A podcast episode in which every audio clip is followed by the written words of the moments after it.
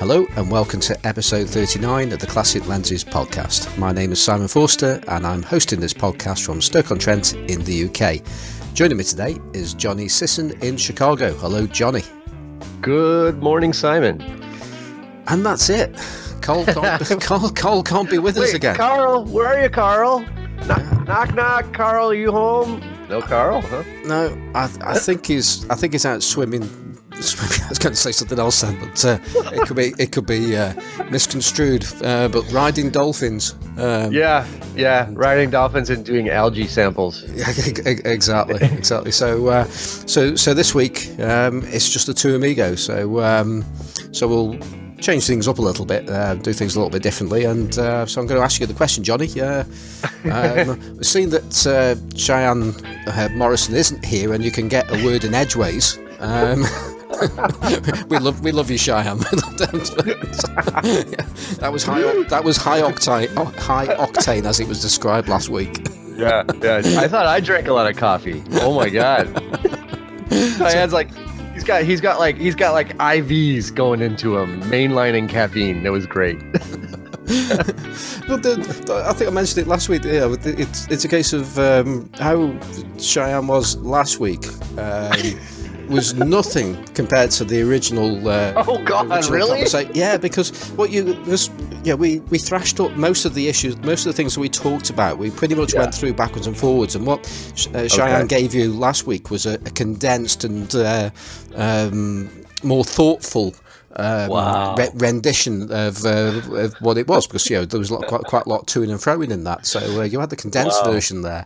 Um, so, um, so um, but we love you, Cheyenne. Thank you for, for that. We, and, we uh, do, we do indeed. and that was a lot um, and the day will come where uh, you know, as your your final request of last week uh, was uh, you didn't get we didn't get round to doing desert island lenses with you. Uh, um, yes, yes, that that time will come. So uh, you will be able to come back, and um, we'd we'd love to have that conversation with you. Well, uh, funnily enough, I will say one of the things on my list here to mention is that, uh, well, I don't want. I like to not mention too much about things that haven't happened yet, right? Uh, because I don't like to jinx things. But I will just say that I've been working with Cheyenne this week uh, to try to hook him up with what I'm sure will be one of the lenses on his desert island list. And that's as much as I will say. Yeah, yeah, kind of a big deal. So we're doing a transcontinental uh, camera uh, lens brokering thing, which we maybe we can go into like uh you know next episode or something. I've I think I'm not going to say, but I think I know what that is. yeah. Oh yeah. There's only, there's only a few things it could be, right? I mean, Yeah. we know it. Yeah, we know it's high on his list. So Yeah. anyway, he's, he's got a he's got a connect in Chicago. So I'm working on this thing with this guy in Chicago for him. Excellent. Excellent. Yeah. Um, okay then. So uh, let's say we'll do things a little bit differently. So, um, so, so Johnny, uh, what have what have you been up to in the last seven days or so?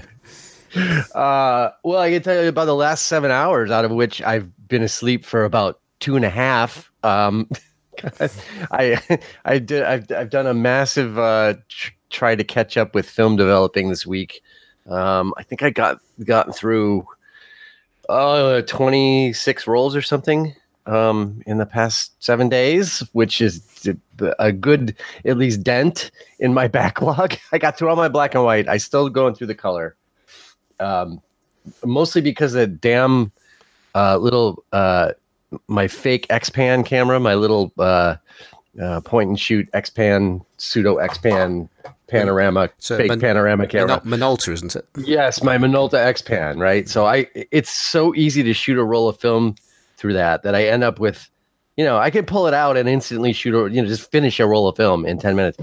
So I have to try to restrain myself, but I I, I have this huge backlog of film coming out of that camera. So anyway, I I developed uh last night what I did four rolls of black and white and 12 rolls of color. Um, and you know, once I'm on a roll with color because I got everything up to temperature, I'm like, well, shit, I just better keep going. so I just kind of kept going, and I finished up at I don't know, like three in the three a.m. So I'm running on nothing but uh, coffee and you know bullshit right now. Um, so anyway, I got a lot of film done, which was very exciting for me. Um, now I got to digitize it all. But anyway, I got it. I got a lot done, and it that felt really good. So that that's the highlight of my weekend. Anyway, um, and other stuff this week, I, I had just a, a great a great time uh, talking with people at at Central Camera at the shop, and people I work with, and people who come in and um, uh, helped helped a few people buy lenses, which we oughta. Let me we'll just we'll talk about that right now. Uh, Mr. Bob Matter was in at the shop. Well, Bob's in. I see Bob more than I see like my family members. I see Bob like five times a week. Um, so so Bob's always Bob Matter is always uh, you know strolling around Chicago on his his uh, lunch break and before work and after work taking pictures. The guy is like he's a machine. He's a a a street shooting machine. Um, so Bob Bob came in and he's always got a different camera, which is cool. Um, but we were chatting about uh, lenses and stuff, and um, and he got a he had a Konica with him, and I had a whole we have a whole tray of you know Konica lenses that nobody pays any attention to. Uh, but there was a I want to say it was the 57 1.4 um, lens in there. There's also the 1.8, but you know that lens is crazy. So, um, but anyway, Bob got the 57 1.4. Bob, tell me if I'm saying that wrong. I think that's what he got, um, and for his Konica, and was very excited to get it. Um, we're so we're doing this this lens sale at Central Camera where it's like most all manual focus lenses are 25% off, which is a decent chunk. Um, so all of a sudden the prices are really pretty darn good, and people are like, "Wait, how much?" and so I so I had all these lens sales this week that people were just like really excited to get a lens they didn't think they were gonna walk out with. Um, so that was the one Bob got, um, and then uh, my my coworker uh, Charles Azaki so we're we're going through the lenses we have on the shelf, and sometimes there's things that that are on the shelf that we just don't realize are there. It's like, wait, where did this come from? You know. So we had a um an OM, uh, uh the 100 millimeter f two. Does that sound right? Yeah, it is. I, I, it, yeah, I've I've got that lens. Okay. Yes, you've talked about that lens before, right? Yeah, it's awesome lens. Yeah. So so we had it on the shelf, and this is not the first time that I've helped Charles buy a lens that, we, that we've talked about. No, he didn't buy the one on the shelf because you know that's for that's for customers. But um, he, we went to another very popular uh, used camera purveyor on the internet, and they had the same lens which he bought. And this has happened before with OM lenses with Charles, where we started talking about them. He's like, "Oh, look what I just found. And he just buys it right on the spot. So anyway, Charles got a 100, an OM 100 F2, which I think he probably has in his hands. It was going to get delivered over the weekend. So hopefully I will get to see him playing with that next week. Um, so that was fun. Um, uh, what else I have? I had uh, another guy came in. I didn't get his name. I should have told him. Well, I did tell him about the podcast, but he was just starting to get into uh, classic lenses, and you know, I want to had he had a bunch of questions, and he um, he, he he's a film shooter, but also you know was just starting to adapt in digital. So he had a, an M42 adapter for his Sony. Um, and so I showed him a bunch of M42 lenses, and he bought uh, oh, he bought a, a, the Helios 44 that we had on the shelf, which was 25% off. So he was very excited about that lens he'd been looking for for ages. I think he was in town from Ohio. Um, so Ohio dude that bought the Helios lens, send us an email at classic lenses at uh, classic lenses podcast at gmail.com and we will we will mention this whole story anyway um, so i told him about the podcast and you know he was really excited about the fact that he could be you know adapting classic lenses on his digital and was starting that dive that so many of us have started uh, once we get that get that bug. It's kind of like the gateway in is once you realize how easy it is to yeah. put these things especially on a mirrorless camera right? So um, so that was that was a lot of fun um, kind of getting somebody uh, getting someone's addiction going. Um, and then i had another fun thing i think i mentioned last podcast i had bought two really silly uh, uh, single use Konica panoramic cameras, which showed up last week. and they are indeed awesome. and uh, so I had two of them, which I mainly bought for the for the lens. But uh, so they came in and and my friend at work, Anna Malik, she she said, well, she had asked to borrow my Minolta X Pan. Um, and I don't mind loaning things out, but the Minolta X Pan is like in my bag every. I use it almost every day, right? So it's a daily shooter. So I, you know, I can't really loan it out because I'm like actively shooting it. So I said, well, how about this? Here, take this. So I I opened up the package and I gave her one of the cameras, um, and she shot she shot that. I haven't seen the pictures yet. Probably see them this week, but she gave me the camera carcass. We took the film out of it, and I have the camera carcass, which I'm gonna I'm gonna you know t- take the lens out and try to put it onto other things. Um, so that was kind of fun because he she you know we it was sort of not a collaboration exactly, but sort of because um, I guess I gave her the camera and film. But so anyway, I get to see that stuff this week, and I, will put I'll put on his uh, Instagram um, in the podcast notes. She she does great pictures of goats.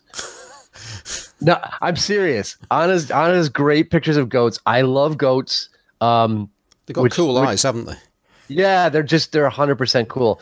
Um, so another another one of our uh, classic lenses, you know, family um, uh, Luke, Luca Brasi, he's a he's a goat shooter too. So those are my two goat shooter friends. So anyway, uh, Anna gave me this great couple great photos of um, of her goats that she shoots on her parents' farm, I think in New Hampshire. Um, so that was pretty cool. So check out Anna's Instagram. Just just uh, a, just a thought, Johnny. Um, yeah. Um, I mean, strictly speaking, it's not, not about classic lenses, but your uh, your shots with your uh, uh, Minolta uh, X-Pan. Um, where, yeah. where, where, are you going to be sharing those so people can can see them? But you, I, those I imagine you're going to have tons of the things. Yeah, I, yes, yes, I will. I uh, yeah, those are, I'll I'll throw them up on Instagram too. I'll put them up on my Instagram. Um, so yeah, that's, all, that's, all, that's all a great place to, to put panorama shots, though, is it? Uh, yeah, you know, kind of. It's it, I, well, what I tend to do is I, I, I take three of them and put them into one frame together, so it's like three horizontals or three ah, verticals oh, right. making up one square. So it it tri- kind of a triptych. Yeah, sort of. Yeah, like within a single image, it kind of works. And then another thing that people do, which I I haven't really done this much on Instagram, but it does, you know, work really well, is people will put you know all three images in a single post so that you kind of see one image which is maybe the full panorama or the start you know the start of the panorama like the left side or the right side and as you click through it shows you the you know the other three images. So they end up being much bigger because you're right panoramas can look really kind of odd in that format because you end up with a, a, a kind of a really small image you know kind of floating on the page. So that that's kind of why i started uh you know, doing the triptychs with them because that way you've got like it looks like one single, you know, bigger image, but it's really three images that all kind of work together, which I like to do that anyway. It's just a lot of fun to kind of combine images. Mm-hmm. So I'll probably do it that way with uh with the panos.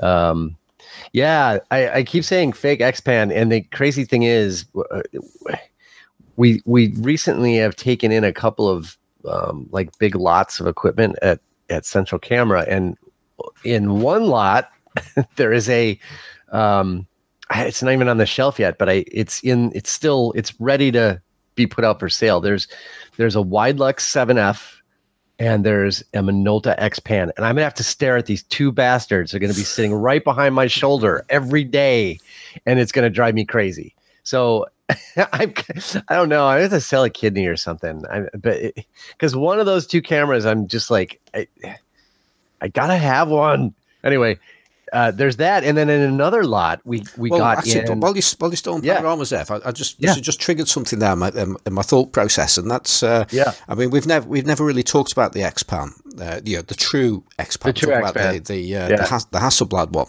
Um, yeah. Which, if I'm correct, which I don't know a great deal about this camera, I know that it looks as uh, cool as anything, but it's it's a 35 millimeter film camera, but yep. it takes a a much much wider ang- angle of view. So it so it right. And the, and the, the question I've got, I think it's I think I was I was listening to um, Sunny Sixteen the other day, and uh, oh, I've forgotten his name now. The guy from New Zealand on episode one one eight. yeah. one eight. Uh, uh, he was he was he's got some very strong views on on Xpan usage, uh, which are quite funny. But uh, I think Yeah, that was a that was a good episode. Yeah. no, the uh, he, I think he was saying it's like one to three point eight is a is an aspect ratio something. like. Uh, yeah, it's basically it's it's like basically like widescreen, but actually a little bit more. I believe it's very you know it's got a really s- sort of cinematic widescreen look to it. Yeah. Um, but I think it's actually a little. I should should have looked up the aspect ratio, but Well, Um, I mean, when I'm when I'm getting at though, in, in particular, is that the lens on that camera has got to be something particularly unusual because it, it's uh, because the image circle that it's it's given is is much much uh, wider or greater. I mean, uh, I, assume it's a it's a circular lens and it's not chopped at the top and the bottom. I don't know. I haven't looked at them closely. Um, Yeah, right. But I'm just wondering, is that is that a media effectively a medium format lens that's that's bu- put onto Um, a uh, 35 mm camera? I guess you could kind of think of it that way, and it does need the wide, the wider lens. Um, actually, to overcome vignetting, has a special filter um, to help it help the vignetting be less apparent. Uh, because it does it does do that. I mean, it, it does have um, you know, there's let's see, there's that what there's a 90 millimeter lens. Um, I'm just trying to quickly look so we're not like sounding stupid here. Um, Too late for that. yeah, right. There- so it, it it basically makes a, a 24 by 65 millimeter image, which is just basically a double, you know, it's like a double wide 35 millimeter uh, frame, which is really cool. Um, and because that's essentially as wide as uh, or wider than a um, a six by seven camera, which is kind of amazing. But it's in a little 35 millimeter package. It also so the X Pan is also switchable to straight 35 frame. By the way, it does both, Mm. which is super cool.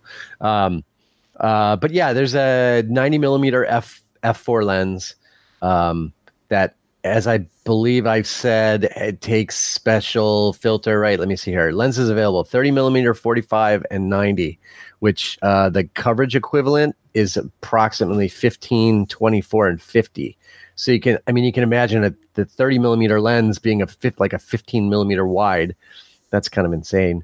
Um, so, so yeah, it's it's definitely a very specialized camera. But I mean, I I I I think we're talking about the same Sunny 16 episode. that the guy who's on there was talking about composing in panorama in the viewfinder, which you know I know people love to make fun of the crop 35 panorama because they're like you're wasting film you know it's just cropping it down within the 35 frame it's like yeah that's fine but the viewfinder is has a frame line for the panorama format you know it's in the view which to me is totally different conceptually than shooting it and just cropping it later because you're you're actually making the creative decision uh, to format in panorama in your brain through the ca- via the camera. You know i think it's a completely different experience to look through a viewfinder that's already in that that panorama format. So to me it's a great thing and i and i love it because it it i really think differently when i use the camera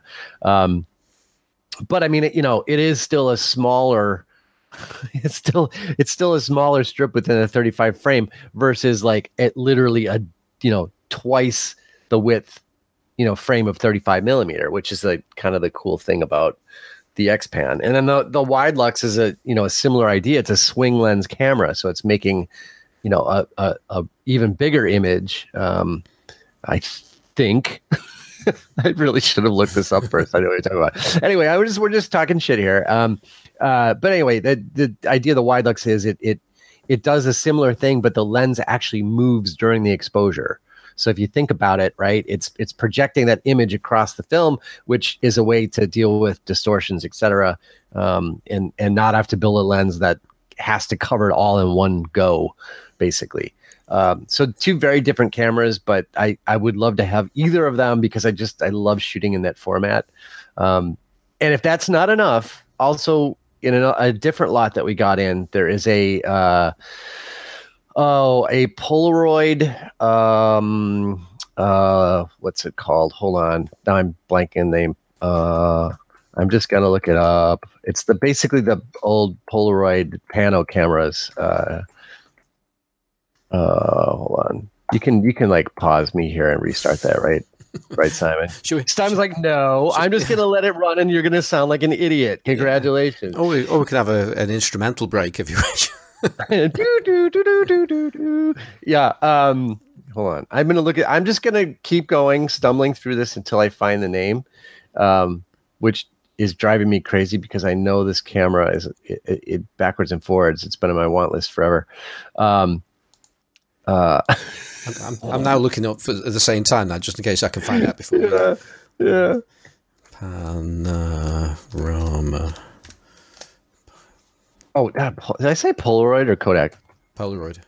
Oh, I'm such an idiot. This is this is me with no sleep. Yeah, it's the Kodak Panoram, P A N O R A M. So anyway, they made several of these, and what it's essentially a large box camera. You know, it looks like a big rectangular camera that you hold horizontally, and it's same idea as a Widelux. It has a swing lens, and the the lens swings, and it covers a really big piece of film, even bigger than uh, definitely bigger than the Widelux. I'm positive. Um, definitely a lot bigger than the uh, than the Xpan. Um, but it, it's the same concept. It, it uses a swinging lens to to to make the make the image. Oh, look at that Kodak number one panoram. Uh, MikeEckman.com. So the ever famous Mike Eckman has a great uh, write up on this, which we'll include in the notes. Uh, but Mike, of course, will explain the whole thing without stumbling around like an idiot like me. Talk about it.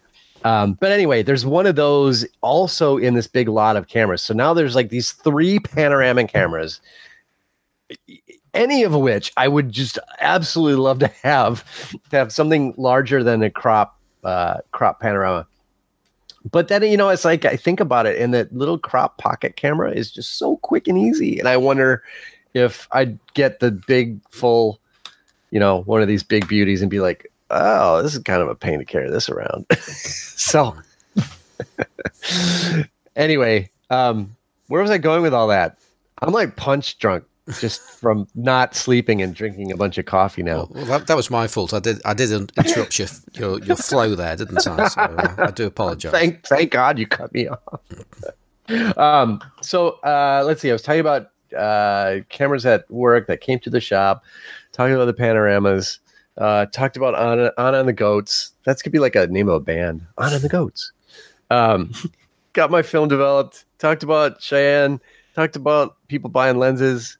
Um, oh, I guess I could talk about um, some things I bought last night as I was uh, finishing up all my my film developing. So you were Um, developing film and buying things at the same time. Yeah, well, I Carl will be proud of you. yeah, yeah, yeah. So I got my film all all processed, hung up to dry, and then I started, you know, cutting it up and sleeving it, and um, you know, started looking at a couple things. And I'm going to blame this one on on Bob Matter because Bob came in and we were talking about Konica stuff, and he said, "Oh yeah, you know, I saw this ca- camera on eBay. The Konica, it's a half frame or you know regular 35 frame." I'm like, "Oh yeah, I know the one you're talking about. That's been like deep on my want list forever."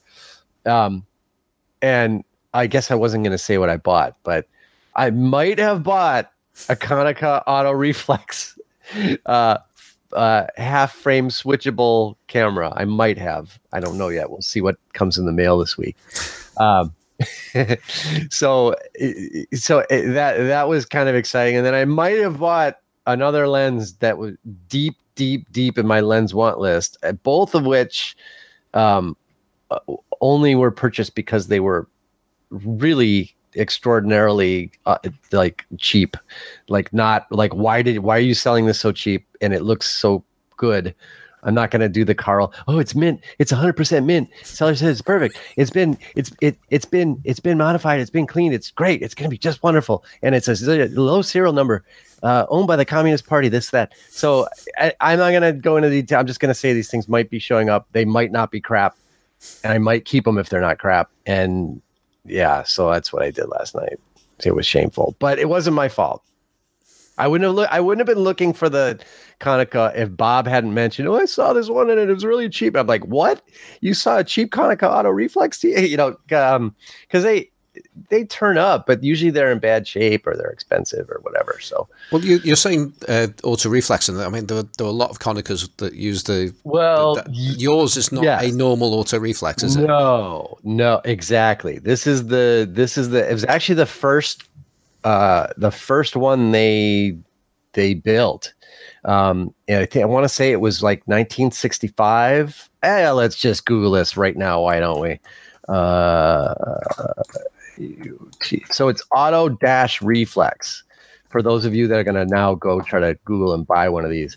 Um, so it's the Konica Auto Dash Reflex, which is different than a you know the other cameras. You'll see a lot of different cameras that say Auto Reflex on them, um, but the Auto Dash Reflex, let's call it that, is a is a different animal altogether, um, and it, it's it's different in terms of build quality. It's different in in terms of the switchable. It's a switchable full and half frame on the fly, kind of like the X Pan, uh, 35 millimeter camera.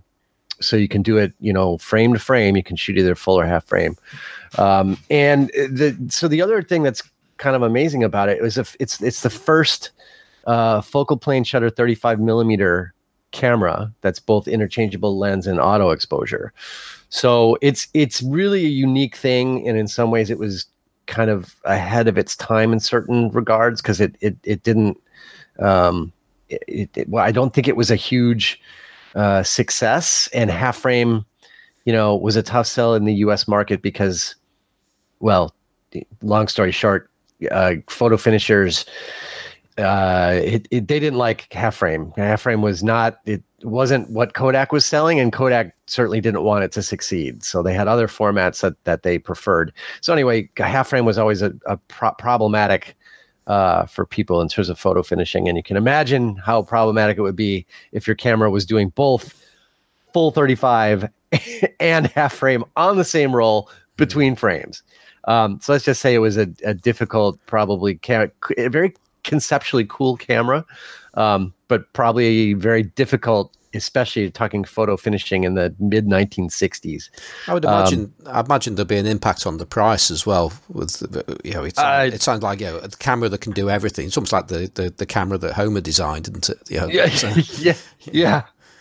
yeah, yeah, yeah. And I, I, mean, it's it's a it's a it's a really unique camera. I mean, I know people. I haven't honestly I have not held one uh, personally, I've seen them. I know people who have them, and everyone I've ever talked to um, says it is really an amazing camera in terms of you know function and build and design.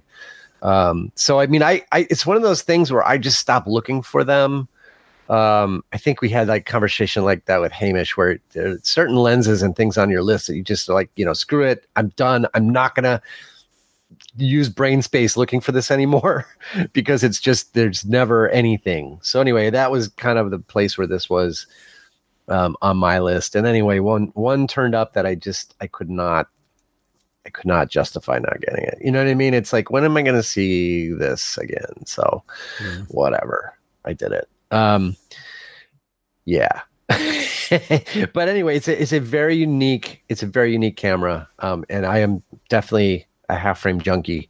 And i'm already kind of thinking about ways to take a full 35 image with a half image and kind of make those together into a diptych in camera. You know what i mean? It's yeah. like that that to me is what is really exciting about um, unusual formats is is creatively it makes you think differently when you're doing photography. I mean you're by the nature of the way the device works it just makes you think different. I mean i, I feel like you know medium format the six by six image is the same thing you know it, you have to think differently when you're shooting square versus a rectangle.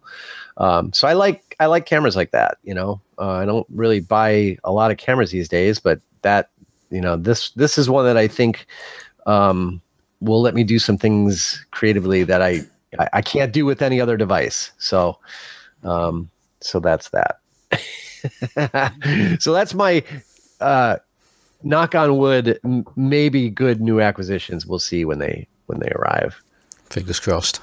Yeah, fingers crossed. So, uh, so Simon, you you, you've been shooting some six by six and doing some interesting things this week, right? Yeah, yeah. Um, Actually, I, I was going. I was going to talk about what I did at the earlier part of this week, but I, am going to. Oh yeah. Um, but I'm I'm just thinking about something I did did yesterday as a result of a post that you put onto uh, vintage uh, camera collectors. Oh, okay. Uh, yeah, because um, it's worth just just bunging this back at you again uh, because uh, there was there was a post where you uh, I think you you entitled it something on the lines of how to make a shop assistant surly. Oh, yeah, that's right. I and, forgot. So so that had an immediate effect on me. Um, so uh, perhaps it, it, it's. Do you want to just quickly just uh, oh, run sure. that little story? Yeah, sure. That was an interesting story. So I, I, I posted this on I think vintage camera collectors, and it really was not a rant. I mean, I think it might have been into. I, I don't, I'm not a big fan of rants, all right, but uh, it was. I just told a story, and the story was essentially I had, you know, at the yeah my essential camera, and somebody comes in and they're they're wanting a uh, a, a, a adapter for their uh, Fuji X100F. So the Fuji X100F, all and all the X100s have this goofy filter ring on the front. Instead of having a normal filter ring, it's threaded basically the back the opposite way. The outside of the lens barrel has the threads on it versus a ring where the threads are on the inside. So to use any filter at all, you have to put an adapter on there. So anyway, he needed this adapter. It turns it into, you know, puts a normal 49 millimeter thread on there. So got on the adapter. We're chit chatting about stuff. And I'm sitting in front of the place where I usually sit, which is where all the medium format cameras are. And he sort of looks over my shoulder and says, wow, does anybody buy those things? You know, when it's Rolleicords and you know uh, Yashicas and stuff. And I'm like, yeah, you know, people people buy them. When do you think we have them? You know. So he's like, oh well, uh, I saw some guy with shooting one of those last week. I want to knock him over the head. I'm like, why? You wanted to steal his camera? He's like, no, because he's an idiot. Why would you still be using a camera like that? I'm like, I use them all the time, but all right, I'll let's go. Let's go down this road. Um, so he, he, you know, he he proceeded, and it's always an old white guy. Okay. It's always a grumpy old white guy who's like 65 who gives me this thing about, you know, well, why would anybody do that anymore? Why film? Ah, stupid. So he gave me his whole thing about, well, you know, and then he then he kind of levels with me that I yeah I shot a Yashica three three three thirty for years and all this time in the dark room and I'm not doing that again. Why would you do that? And digital is like you know things have moved on. And I'm like, well, he's, he's except for people like you, I guess, who still like to do it the old way. I'm like, yeah, right, whatever, dude, you know. Um, but we actually had a good conversation. I really did not take that much personal offense to it. Um, because he, you know, he actually, I understand his point of view. I, I spent days and days of my life in a stinky dark room, you know, to come out and feel blinded like a prisoner who's been entrapped in a cave for too long. Um, so I, I understand where it comes from with a lot of older film shooters where you know doing loads of darkroom work honestly is not a lot of fun uh, oh, it can be but it, it's kind of not when it becomes a chore. So I, I know where he was coming from but he kind of came off like a, a jerk. Um, so anyway that that yeah that story kind of got got I, so i posted that story on on vintage camera collectors as just a straight up retelling of the conversation. Um, and you know a lot of people had in- interesting comments about that. I really didn't mean it in a bad natured way. It was just like you know yeah this is you know pe- people sometimes just feel like they have a bone to pick about camera stuff and and and working in a camera store you can be on the receiving end of that for whatever reason. So yeah so that simon you were saying because i remember your comment now. So i'll let you yeah, well, I, just just just on that a, a, general point there. I mean, that's one thing yeah. about with the uh, although this happened in real life, but on on the internet where um, a contrary opinion um, or a new product is is yeah there's launched that's not uh, to everybody's taste especially i mean this is the kind of thing that always happens on DPReview and you, I, I almost right. now immediately just go to the comments and uh, right. and, just, and, just, look at what contrary opinions have uh, have, have, have, been spouted and uh, i mean yeah. there's something at the moment there's a there's a um, an article on there with some shots taken with uh, the, with Ektachrome, uh, the newly launched Kodak Ektachrome slide right. film and there were just some some comments on there saying, "Well, now I remember why I don't shoot film anymore." And, uh, and I was thinking, you know, "Oh, that isn't very sharp, is it?" And I was thinking, "Oh God, it's, it's just." I mean, it's it's Right. it's a similar extent with when we're talking about adapting. Uh, classic lenses onto onto digital, and uh, people will say, "Well, I, you know, if I took that with my uh, um, EOS L lens, uh, Canon, Right. uh, yeah, then it'll be it'll be far sharp, sharper and therefore better." Um, well, no. Well, yes. If yes and no. yeah, it's yes and no, right. Yeah, it's what you want it to be. If you if you if you want sharpness, then that that's great. Go for, go for sharpness. You know, um, Right. I'm not that bothered about sharpness. I'll talk about sharpness occasionally, and sharpness can matter massively, especially in certain kinds of shots. But overall, I'm more interested in the overall look of a shot rather than uh, anything else. And plus, there's the other side. Is it's a case of it's just more fun using old lenses than it is using uh, the other lenses. So half of the, I don't know what proportion actually. Um, part of the proportion is, is about the image that you get, and part of it is about the experience of taking the shot. And um, I just know that I don't get that whatever percentage of the experience when I use a modern lens. It's just Right, more right. more throwaway. So, uh, but yeah, I digress. um, so your, uh, the, your your your the picture you posted had a few TLRs, and one of which is one that I've got. Um, it's a uh, Rolleicord, um, and it's actually the camera I've owned for the longest period of time um, because uh, I bought it back in about 1989. Um, I and I bought it because it was just super cool uh, to look at. Well, I, I thought it was cool. My, my my wife just looked at it and thought, "What on earth is that?" Yeah. and, and this is like thirty odd years ago. You know, Yeah. so it was uh, it was antiquated then, and uh, so. Uh, but um, yeah, so I, that inspired me to get that camera out because I was going to go out the next day uh, just with, with friends to a potentially interesting place, and I thought I'll just I'll put some film in, in the Rolleicord. So uh, that's Ah, that's, that's what I did yesterday. So, So you actually did shoot the Rolleicord. I did, yeah, and uh, I think. I think I got nine nine shots off. So uh, you know, Outstanding. yeah, but So okay, so, uh, not to interrupt your flow, No, no. Uh, but so so as we know, Simon, you have also been shooting your Hasselblad recently, and I'm wondering what your impression after shooting the Hasselblad, going back to the Rolleicord, what what thoughts did that give you about the Rolleicord versus the Hasselblad versus whatever? Confusion. I think. Confusion. okay. Um, uh, well, I, th- I think with that, it's, I'll probably go on to talk about the main thing. Then perhaps we might do Okay. a bit of compa- compare and contrast. But Yeah, uh, sure. But I, I enjoyed the certainly enjoyed the experience of use, using the, uh, the the the Rolleicord. But earlier on in the week, um, I had. Uh, I, I went out on a for a for a sunrise on uh, on Thursday. Um, it's a you know a, a, a well known beauty spot in the uh, something called the Peak District in the UK, and uh, the sunrise didn't really didn't really do it. um, it was a little bit disappointing, but um, but after the sunrise happened and uh, it, it sort of became more interesting and uh, but yes I, I had my Hasselblad with me but the night before uh, because you've obviously got to plan these things that you know uh, because you can't just get up at five o'clock in the morning and then decide what, what to take. I mean obviously you can Right. and, and, and most of the time I think I do. Um, but I, I put a bit of effort into it so I, I could just get out of the house. And uh, I really wanted to uh, shoot the Hasselblad because I'd had some fun with it uh, a couple of weeks ago, um, and then completely messed up two rolls of film after. But that's another matter. um, but I, I, I've only got one back, um, as in one. Hasselblad has uh, interchangeable backs as well. You can change the lenses and you can change the backs, and it, that allows you to use different types of film and, and swap them out. Uh, but I've only got one, and uh, and I'd just uh, the last time I went out, I put a roll of Pan F into it, which is uh, 50 ISO uh, black and white film, um, which didn't really sound like the kind of stuff you want to do a sunrise with. So I was, I think, and it's you know, and it's and like I say, that was it. I, I I got all the film, but I couldn't just take that roll of film out. And Right. uh, although technically, perhaps I could have done, but I wasn't going to. Um, so I was there thinking, okay, well, I really wanted to shoot that, but it'll be silly.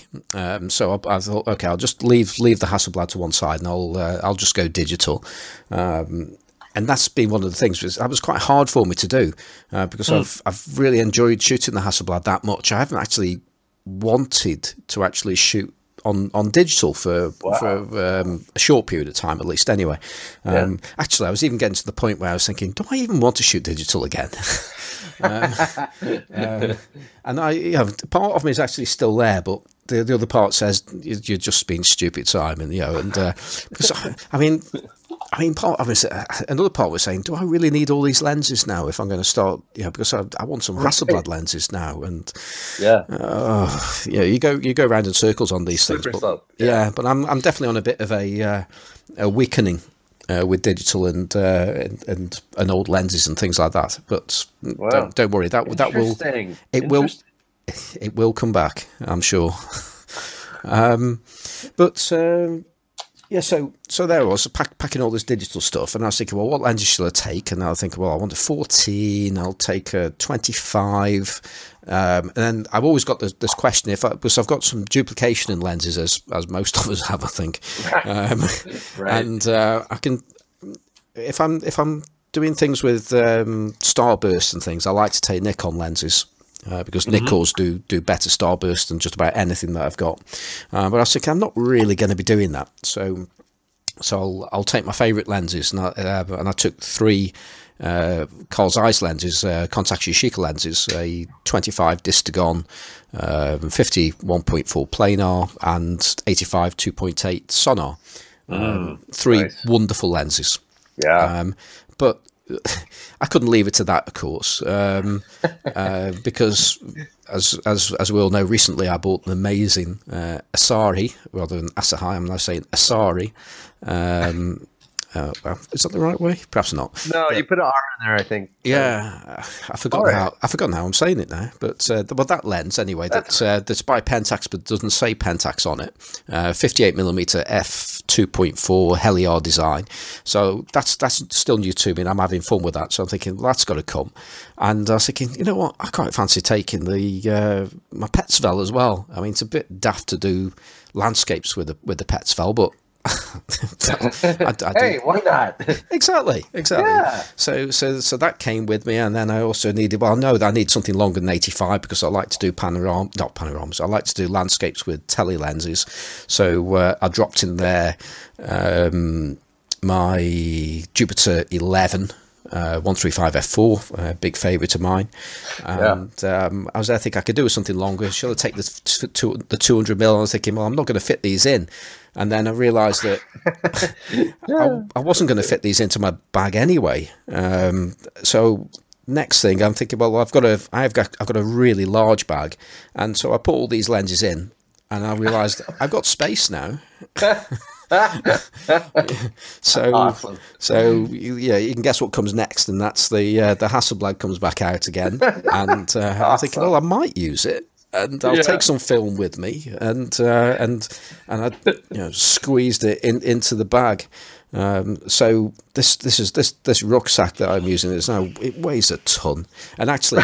Um, after the first part of the walk, um, I mean, you got this. There's a hill called Mam Tor in the in the Peak District, and actually we managed to park um, probably in the best possible place you could do to make it easy to get up there.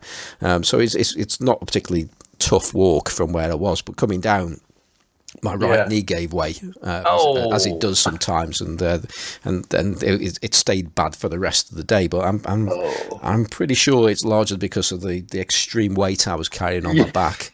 right. Um, so uh, that that's a so bit of a worry. can I- yeah. Can, so can I ask you a question? Because I I, I know that you, uh, well, the one of the shots I really enjoyed of yours this week actually was I believe it was from must have been from that trip. Was that that shot of looking across the valley to the cement works? Is that the same? That that's that's one of them. Although Okay. um, that that's actually I, I think I've actually posted three. I've done a a, col- a color black and white and a and, and one with the Petzval.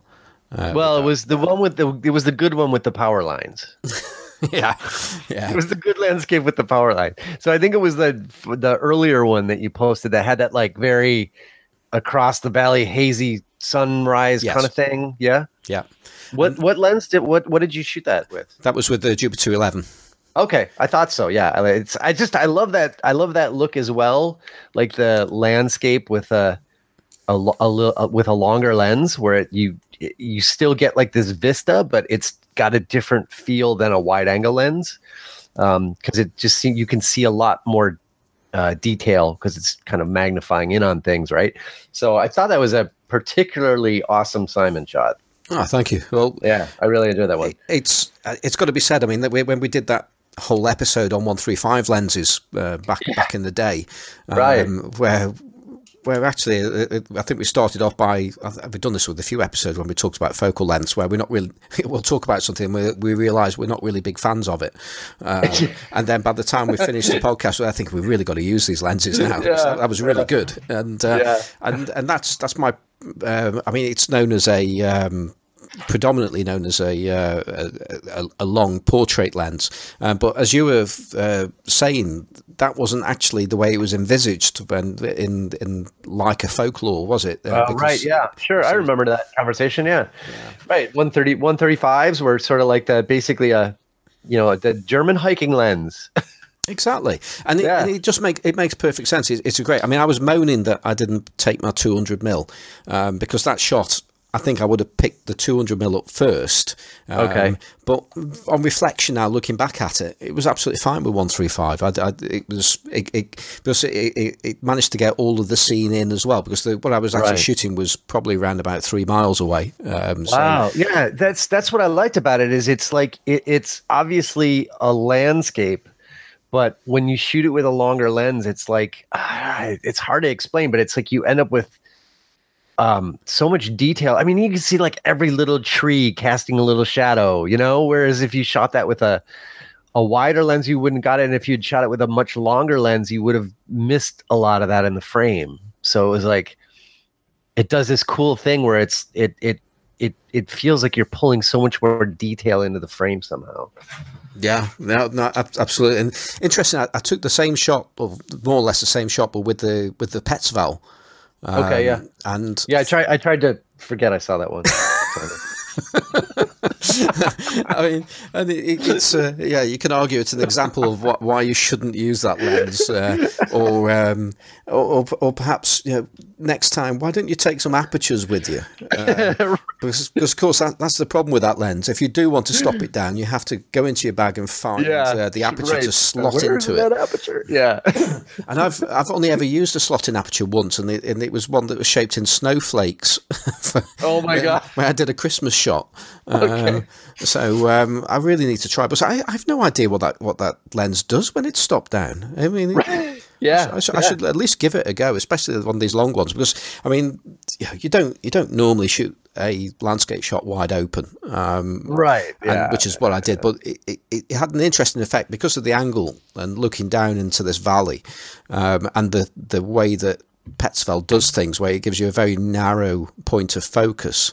Right. It acted a little bit uh, like a like a tilt lens, where you it, it can it made some of the uh, the areas that were in focus look particularly small, like it's Toy Town or something like that. Yeah. So uh-huh. um, so that was that was that that, that was fun, but it was uh, a yeah. worthy experiment. Exactly. Even even though you you you don't want me to do it again, um, um, next time I might I might do it again, but do it with a with a with an aperture next time. So actually, I would like to see it stop. I think it would be interesting to see it stop down. You know what I mean? Because mm-hmm. it's like the signature of it is so you know, you know, the signature of it is so like that sharp center and then the crazy everything else is just kind of crazy on the edges and which I, I, I have a really hard time with that lens on a small format you know because it, it i feel like it doesn't uh, it's like the effect kind of works but it just doesn't on a smaller sensor slash piece of film. It just there's something not right about it to me. You know what i mean? Like it almost needs to be on a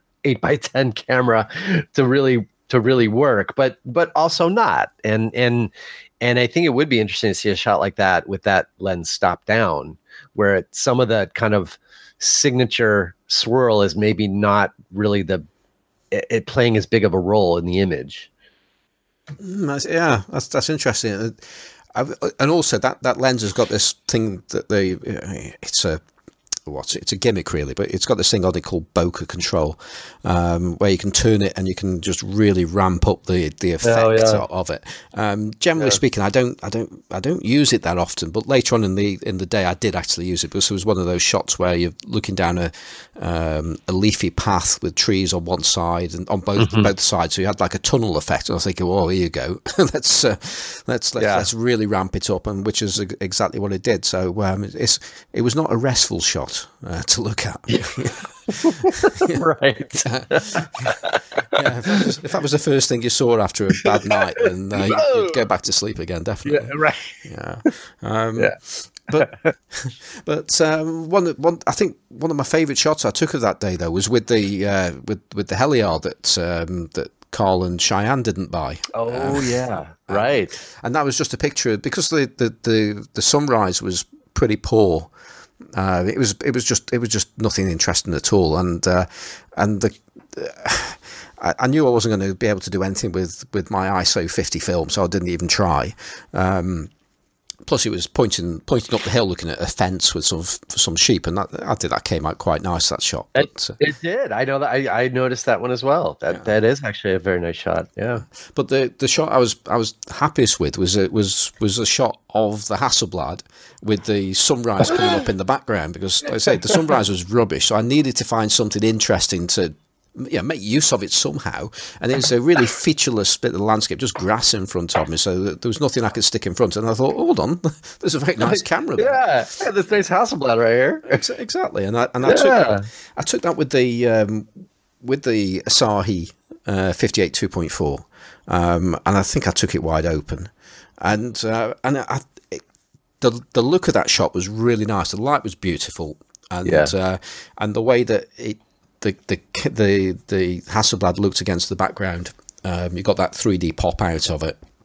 Yeah. Um, but um, I think it was an interesting thing there was the fact that I think one of the reasons why that shot worked was because it was a relatively slow lens. Um, because if I was shooting with, if I'd done that with my 50mm planar 1.4, um, shooting at 1.4 would have been too too wide. Too much. For, yeah. for that, yeah, too little of the of the camera would have been in focus. Right. Um, so therefore, I would have, if I'd stopped that down to say 2.8, uh, which would have been the, the logical place to stop it down, then I, I, I don't think the look would would have been right. I'm not sure. I don't think there would have been any hexagons uh, um, in in the shot. Uh, Yeah. But not. But then again, I'm not entirely sure either. But um, I just just know the shot just wouldn't have looked as good as uh, using a lens that's wide open, and I think that's one of the uh, interesting uses of, of lenses that well slow lenses um, slow standard lenses um, so I mean I could have even potentially got a decent shot out of a Tessar you know I'm, I'm spitting as I'm saying that of course you know um, but I think that would have been an ideal kind of uh, lens Yeah. for that that shot Yeah. Exactly. Yeah. Definitely. yeah so Yeah. uh, Yeah. So s- slow lenses can be useful um, Absolutely. but that uh, I, I really enjoyed using the um, that that 58 uh, 2.4. It's, it's just a beautiful lens. It's it's small. It's there's there's a feeling of real quality about it. Um, I'm just winding there, Cheyenne, Cheyenne and uh, Carl, uh, and uh, and there's just something about the shots you get with it. You just can't get with any other lens in the entire world. Um, yeah, well, sometimes there's just a lens like that that's one in a million, and you happen to be the lucky person to get it. And- Well, actually, when you say look, um, there was uh, on the the uh, the podcast post for episode thirty eight and uh, photography with classic lenses. Um, Charles Luck uh, po- uh, posted something. He goes. Uh, uh, damn it, you guys! I'm going to have to quit listening to this podcast. And, and then he, he put a picture up of, uh, of a, a post where he'd actually bought one of those lenses um, with a lens cap as well, which is um, which is really annoying because I haven't got the lens cap and he's got the genuine lens cap on his. So, um, but yeah, it turns out he managed to find another good one. Oh, So uh, they keep these good ones keep cropping up, and uh, Cheyenne and Carl just keep on miss missing. It's like whack a mole. well, eh, eh, that, the, well, that's why I'm kind of joking around about buying stuff last night because I mean, you know, it's two in the morning, and I mean, so it's not the first time it's happened to me where something I've been looking for for ages. I'm just like, well, let me have a quick pop over here and and look, and then you just hit it at the right moment when everybody else who's like, well, I've got that on my list. Maybe I'll take it. You know, you hit it at the right moment in the middle of the night when there it is, you know. So um, yeah, it's a terrible thing. Yeah, it really is. But go, going back onto shooting on that day, so I, I was shooting yeah. digital and analog, um, and uh, most most of the shots I wanted to be shooting with the Hasselblad. Uh, it, it's a camera that, as as as we know, regular listeners, uh, I've had for quite a long time, and before I'd even dared to use it, um, and but now I've started using it. I, I absolutely love it, um, and I I use it either with a waist level finder, and I've also got a prism finder. Uh, and when I'm actually out and about, walking about, generally mm. I'll, I'll, probably put the prism finder on because I, it's I just find it more convenient. Um, yeah, yeah. and uh, you can see what's go, going on there better for fine focus and, and, things like that. But but it's it's just great to be able to swap that uh, viewfinder off and put the waist level on if you want to get a low shooting position. Um, yeah. and you can just hold that camera down low and um, and, and shoot away. And actually, that's the point. I, I need to uh, thank uh, uh, uh Lucas Frazzi uh, for a little tip about using the Hasselblads, which I was unaware of, um, because you know I, I, took some decent shots the other week, and uh, which were all handheld. Um, and somebody else was saying to me that you know handheld shots are quite difficult with them, which I just didn't find that at all. Mm-hmm. But then he mentioned something about a trick um, you can use with that camera. Um, uh, the he called I think he called it the uh, the Hasselblad mirror trick, um, and he was saying well, how if you're taking a, a portrait of somebody, um, you can flick the mirror out of the way, and people think that the shot has just been taken, where actually you just move the mirror, and then you you you you uh, hit the shutter, and then it takes the shot. Yeah. Yeah. And uh, the point being there is uh, some some people are a bit wary about having the photograph taken, and they immediately relax immediately yeah. after after hearing the shutter, and then bang, you get them in that unguarded moment rather than the uh, than the yeah, initial moment. Yeah, yeah, yeah, it makes yeah. sense. Yeah, it doesn't doesn't always work, of course, but I mean, it, it's it's a it's a useful thing to have in your repertoire, isn't it? Really. Yeah. Um, but the bit I hadn't realised was that um, as a result of that, I'm thinking, hold on, if I'm using a, a, tripod, which I was mainly using a tripod to get as much depth of field, because I was shooting larger f16 in, in with slow film and, and and in many cases not particularly great light. Um, or not very bright light, I should say. And uh, so I realised, well, actually, this is exactly the kind of use where I should be getting the mirror up and then and then taking the shot. So uh, right, that was a, right. a, really useful tip there. So um, thanks for that, Lucas. Uh, I appreciate that, and, I put it put it to good use. Yeah, excellent. But going back to contrasting and comparing uh, between the Rolleicord and the um, Hasselblad, uh, both on six by six, so square format, um, and this my immediate thoughts when you were talking about the X-Pan, when when you're looking through a um, a true panoramic view, uh, a representation of what you're shooting, um, and you do the same with six by six. I, I I've struggled to take a, a square image deliberately with a, a, three by two camera. Yeah. Um. Whereas if I if I'm looking through a square format camera, I'm I'm very very comfortable with it. it it's that's something I've learned about myself. I, am I'm, I'm really happy shooting one by one, um, and mm-hmm. in, in, both cases, I, I've I just really enjoyed it because it, it, there's a a difference in the experience when you're actually taking the shots, where you're sort of freed a little bit from the rule of thirds, uh, right. because you just. I, I, will take what I think is a balanced shot for what there is in front of me, um, rather than try and actually, you know, be uh, a stickler for rule of thirds, which which I am normally when I'm using three by two or four by three for that matter. Yeah. Um, but images reversed um, in the in the uh, in the in the Rollei and in the Hasselblad if you're using the waist level finder. Um, at first, that was causing me a bit of trouble. I'm starting to get used to that now. Um, mm-hmm. But generally speaking, I think that's I still probably prefer to use the prism finder just just to uh, uh, make that part my life a little bit easier with it with the Hasselblad, I guess. Yeah, sure. Yeah, it makes sense. But uh, a lot easier to carry that Rollei than carrying out carrying the the, the Hasselblad. yeah. Yeah, you know, it's funny. I've had that conversation about three or four times this week. Also, um, people looking at different, you know, six by six SLRs, if it, you know, uh, Hasselblads, but then you know, looking at six forty five stuff, and um, it is a different it is ergonomically it's very different using a you know a medium format SLR versus a TLR. Um, I, I do, I don't know. I, I find TLRs to be much easier just in actual function because they're so, they're just so simple. Um, and they just handle, I just feel like they handle so naturally the way you hold them and everything. They're just, they're just really nice to use out in the world. So. I think that's that's true if you if you use them at waist level.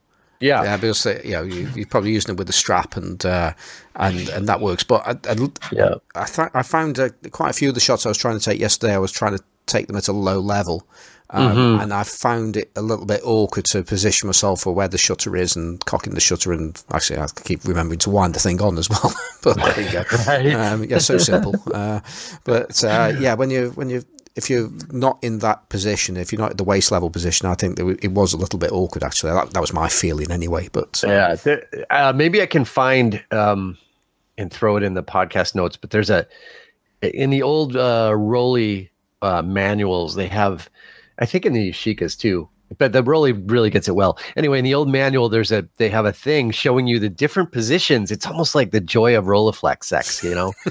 um, where they show the different positions you can enjoy with your Rolleiflex. Um, but basically, how to how to hold it in certain situations to make it you know easiest to use. I'll I'll, I'll get that out uh, so we can include it.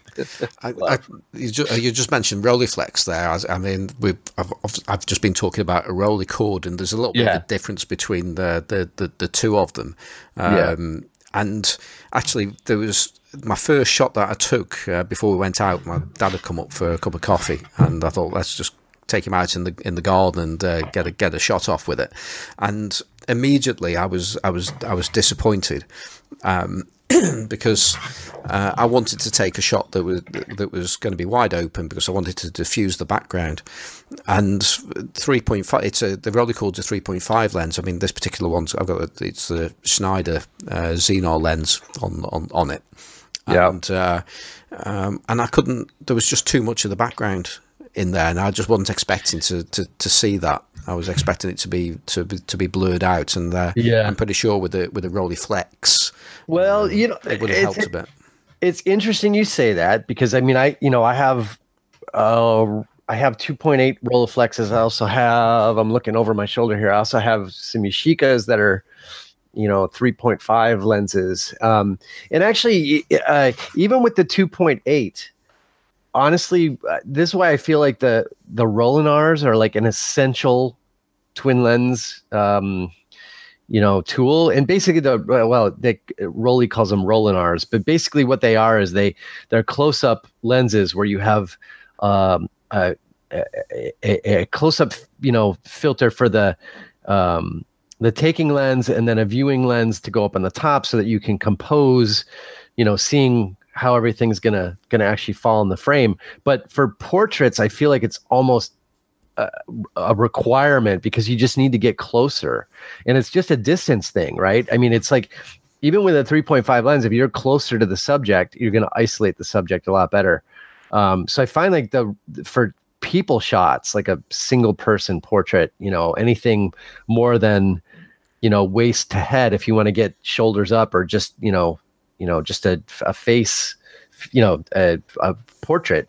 Um, those Rolleinars are really essential to make the working distance closer because that the problem that you're talking about actually goes away to the extent that you have to uh, be stopping down a little bit because your depth of field gets so shallow, even on a three five. So, um, yeah, you kind. I feel like those are uh, kind of must have if you're going to be doing portraits and stuff for that for the exact reason that you just mentioned. Well, you've just uh, something else has just just come to me there because I was thinking, well, what the the, the shot I was taking it was it was uh, torso and head, yeah, and yeah.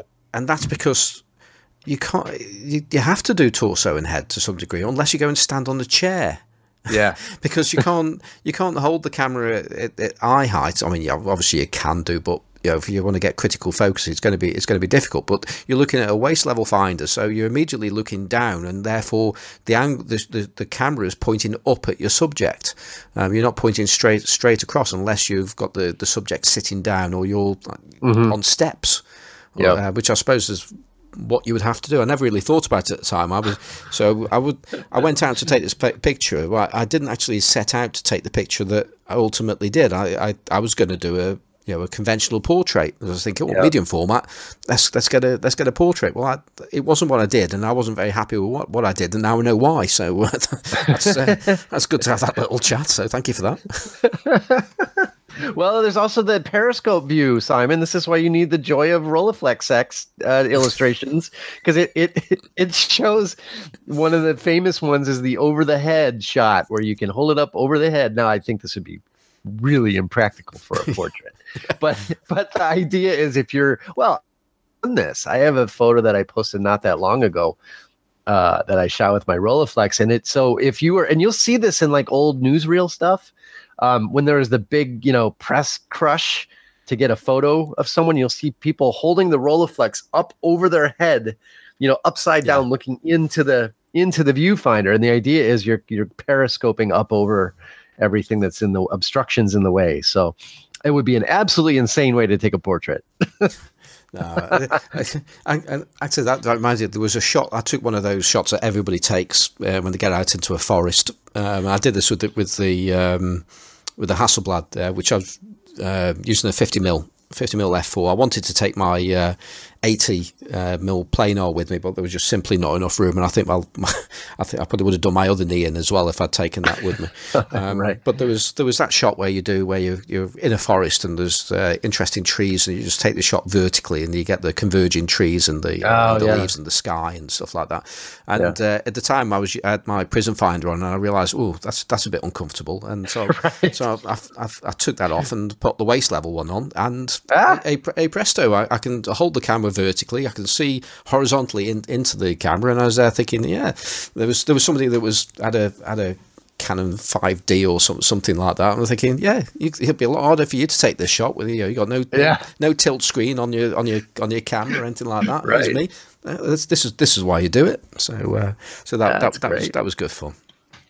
Yeah. Excellent. So that was that was my that was my adventure. Um, and, Very uh, good. yeah. Um, there was one other thing that uh, we we wanted to cover this week, and it was as a result of a I say a letter. We did, it wasn't a letter; it was an email that we had. Um, yep. So, uh, Johnny, do you want to cover that one off? Yeah, sure. We we do that.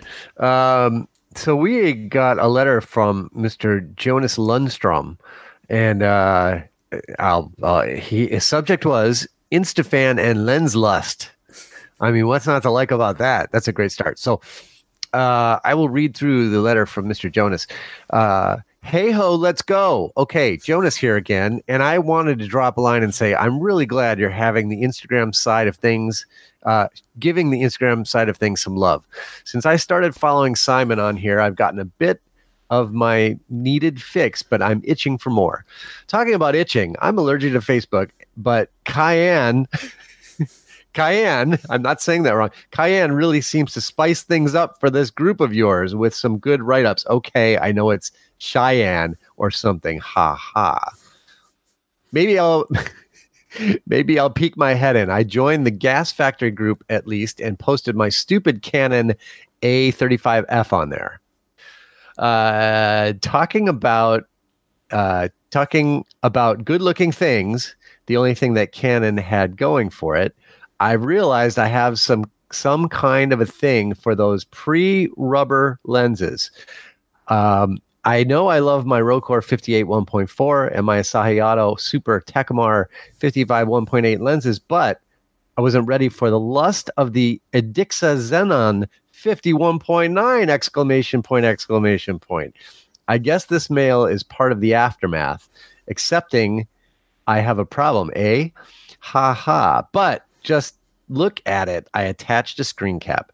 So, question for the boys Have you ever bought a lens only because of the looks? Also, what are your general preferences of look on lenses? Much love, Jonas L, aka, oh my gosh, I'm going to try this, aka Collimatron. Yes, it means collimator in Swedish. It's those infinity distance markings for helping set focus on lenses straight. P.S zebra lenses or zebra lenses are all ugly and should just be sandblasted. Epic communique from Jonas. It, it certainly was, and, I, and I've I, I, want to go straight to the end there uh, about yeah. his uh, zebra lenses are ugly and should be sandblasted. I agree. I absolutely agree. I hate I hate zebra lenses. I've just got no, I've got nothing nothing good to say about zebra lenses. I mean, I'm I'm sure there's a lot of people out there that are shouting now um, that they're the best looking ones and they're they it's a classic design for of the age and, and so on like and so on. But I, they're just. I mean, they look okay, but they generally speaking, the, the handling on them is, is usually horrible because they usually got they really notchy on the on the focus oh, rings to, to make the zebraness uh, stand yeah, out. right, right. The the scalloping on the on the on the rings. Well, it's not so much. I mean, the scalloping's good, but it's just it just seems like they just seem to be sharper edged with the with with those uh, zebra lenses for some reason. I don't know why. Huh. Interesting, interesting. Yeah, I, I, I try. Actually, I'm looking over to trying to think if I even have any Z lenses. For short, I don't know that I do. I mean, I think I do somewhere in my in my bins, but I, I guess I don't know. Yeah, some people really have a thing for them. It's like a thing, you know. And um, I guess I understand it. I I don't know. I don't think it's I don't think it's that big a deal either. Honestly, um, it's, it's well. I was going to say yeah. it's not, but I know that I can't. I, I, I struggle to think of a single lens that is only available as a zebra. And yeah. and generally speaking, if if there's a lens that is available as a zebra, then the one that came after is going to be better because the coating is going to be better. I I think there's. Uh, I'm trying to think if there's a couple of Takumars that are like that. Um, well, there's the the the first auto you know, semi, I guess it's semi auto, the one with the lever where you, oh, hold on, I'll pull it up. so I can, so I can speak uh, somewhat rationally about it um, and give you the right, the right name of it. All right. So I'm, I'm going to the best source for the early Takumar stuff.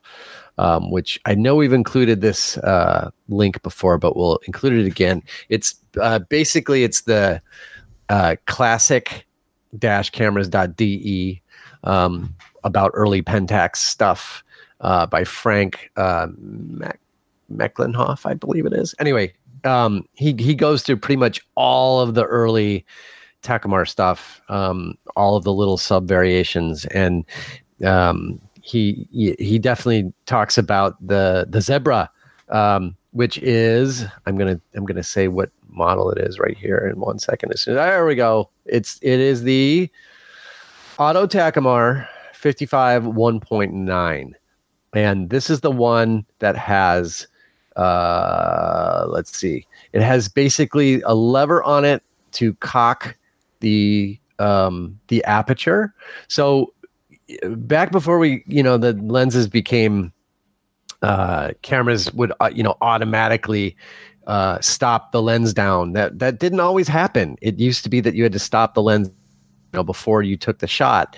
Well, with this lens, the idea is you you basically cock a little lever on there, and when you when you release the shutter on the camera, it stops the lens down instantaneously, um, and then you recock it and do it again.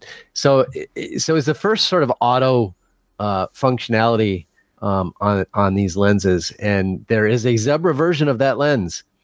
Um, I've never said zebra so many times in my life. It's always zebra, but I'm trying to just go with the flow here, Simon, because I sound stupid saying zebra when you're saying zebra.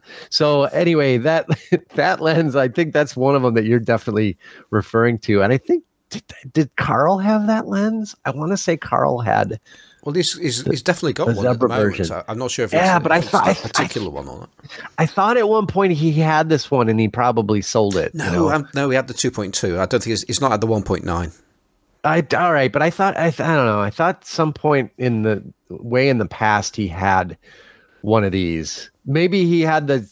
I think he had the non zebra version is what think, he had. I think one like point, way back. Point, he had, he had like a 50 F2. Well, that was the 51.9, but I think he had the 55 the 55 1.9. I think he had the 55 F2 at one time because I yeah. remember him talking about the silly lever and this and that. and having to explain that all to him, right? Mm. Um, but anyway, the version just prior to that, and again, they they made these lenses like a lot of these Takumars they made for like a year, and there's you know a few thousand of them. Um, so, but I know they made one, and that's probably one of the more famous examples um, of one of those. So, yeah, I'll put a link to that one too. So, so just generally, we're saying that we're not yeah. keen on zebras. Is that right? Yeah, I. Is that our yeah, I guess they don't. They don't. I guess it does. They don't do it for either of us in particular. Yeah. Okay. So, so what does? Yeah. What what lenses have uh, have you bought simply because? Well, not oh. just because of that, but largely because they just look great. Well, I mean, it's probably no secret that I am a a Carl Zeiss old school Carl Zeiss silver lens fan. Um, probably because one of the uh, lenses I bought earlier on when I was kind of getting back into manual focus stuff after the nasty digital stuff I was doing for a long time um, was the you know the the silver that the aluminum Tessar, the silver you know the super tiny 52.8 Tessar. Um, I, I, love that lens, and I have a bunch of variations of it, which I know we talked about with with Cheyenne. You know all the different markings and so forth on them, um, the King Biotar and all that. So anyway, the, all of the lenses they built in that period have a very distinctive look. Um, and I really like those lenses. I mean, I like everything about them. I like, you know, the which whatever version of it's a Flektogon or the you know Tessar or whatever. I just I love them all.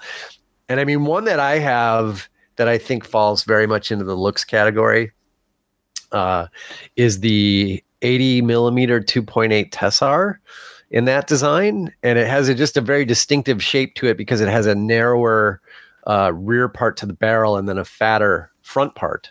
Um, and and actually the uh, the Cheyenne lens, his Desert Island lens, which is the uh, 75 1.5 Biotar, kind of takes that design look to, uh, I guess you would say, an extreme uh, because it has a very big front portion of the lens to accommodate that that fast aperture. I think you may have um, just given something away there. Because, no, not at all. What do you mean? Because we, we haven't done uh, Desert Island lenses with Cheyenne. No, I'm just saying theoretically, you know. All right, that's nothing, nothing, nothing to do with nothing yeah. to do with that, that lens that you've been talking no, to about. No, no, nothing at, at all. all. Oh, okay. Nothing, nothing at all. Pay no attention to that lens corner. um, lens behind the curtain. Uh, so. anyway, I mean, I, to me, that's a lens that, like, the look of it is just like striking. You know what I mean? Yeah. Um, it, it's a really, it's a really unique design. Actually, I would say, uh, in a way, your I don't know if you were going to mention this one, but but your Zoomar lens is in a way shares a bit of lens like industrial design DNA with that. I feel like I feel like they're oddly sort of similar. Well, funnily enough, um, Zoomar, ah. Zoomar was definitely on my list. All right. Um, now, the way I came about getting this, and I, I, and it also came with um, with its probably with the camera it was sold with a uh, Voigtlander Bessomatic Deluxe, um, along with a uh, little cover for the selenium cell as well, which is uh, still on. Um, but that that that came that came our way at um, one of the camera fairs that that, that I did. Um, and it came to me at the right. You know, somebody says, "Do you want to buy this?" And goes, "How much?" And I'm thinking, "Oh my word!" I, I, wasn't I wasn't there to buy it at the time, but I just couldn't. I could not buy. Could not not buy it um, because it was yeah, the month obviously the, the price was right, but the, the look of it was just wonderful, and it still is. Yeah. And I'm, I'm looking across at it at the moment, and I'm thinking it's black and silver. But does that, does, does that make it zebra? Um, uh, I'm going to have to reach it now. I'm going to have to take a closer look. On, let's see if I. right, so it's in front of me now, and uh, I I I mean it's it's got silver ridges, but very little black in between them. So uh, yeah, okay. it's not it's not a um, a zebra lens in the in the traditional sense because it's ace and looks lovely. um, yes, yeah. And uh, but you know, I've, I've talked about this lens a couple of times before, but uh, I mean, one of the things about it, apart from the fact it just looks amazing in general, but the the the the zoom uh, ring, if you can call it that, um, it's it's got it's it sits on three um, rods uh, that are polished. and um, and it, it, just looks like it's straight. I think I've, I've, used this before. It looks like it's straight out of Fritz Lang, Fritz yeah. Lang's Metropolis. Um, it, it, it looks like it was designed in the 1930s to look amazing, but not functional. But it, yeah. you know it it does function and it's just absolutely beautiful. So, so yeah, so that that is on my list because it's it's a wonderful looking lens, um, and frankly, it's I've said this before again. It looks far better than it it's better to look at than it is to use. Um, as with all D, this a DKL version I've got, it, it yeah, the the minimum focus distance is, is atrocious. Uh, yeah, although yeah. you can get around that with extensions and, and things like that, so it's not too hard to get to get there. Uh, image quality is is a combination of uh, atrocious and wonderful. Uh, all, yeah, it's completely depending on what your point of view of, of what you're trying to get in the shot, and uh, you know, and it flares and it, it, it, does does all. Actually, even focus when it on the focus, it can. I'm sure it can do two focus points at the same time, um, and something in the middle would not be in focus. Um, yeah, really, really wow. odd. Bit, bit like my Petzval actually for a similar reason. So, uh, so yeah, that's and it's a lens I don't use very often, but I'm loath to get rid of it because it's just beautiful. Um, and occasionally I, I, might do a a, a talk um, on uh, on classic lenses and things like that, and I'll always take this as a as a prop um, because it you know I'll, I'll take a few lenses and they'll sit on the table and uh, and you know, people's attention are always drawn to it. It's always one of the first things that people want to talk about, um, and and then you say yeah it's it's like the first 35 millimeter um, first stills at least uh, zoom lens and yeah. they'll say, "Well, what is it?" And I, keep forgetting what it is, but it's a weird, it's a weird focal length. And just, where is it? So it's uh, thirty-six to eighty-two. Yeah. Well, the point is, it's a constant aperture, two point eight. Yeah, so, it's amazing. So the first the first lens of its type was a constant aperture, you know, and we're still kicking out crappy kit lenses uh, with var- variable apertures, and here we go. We got this this the first time round they did it and they did it right um, yeah. in a way, yeah. in spec at least anyway.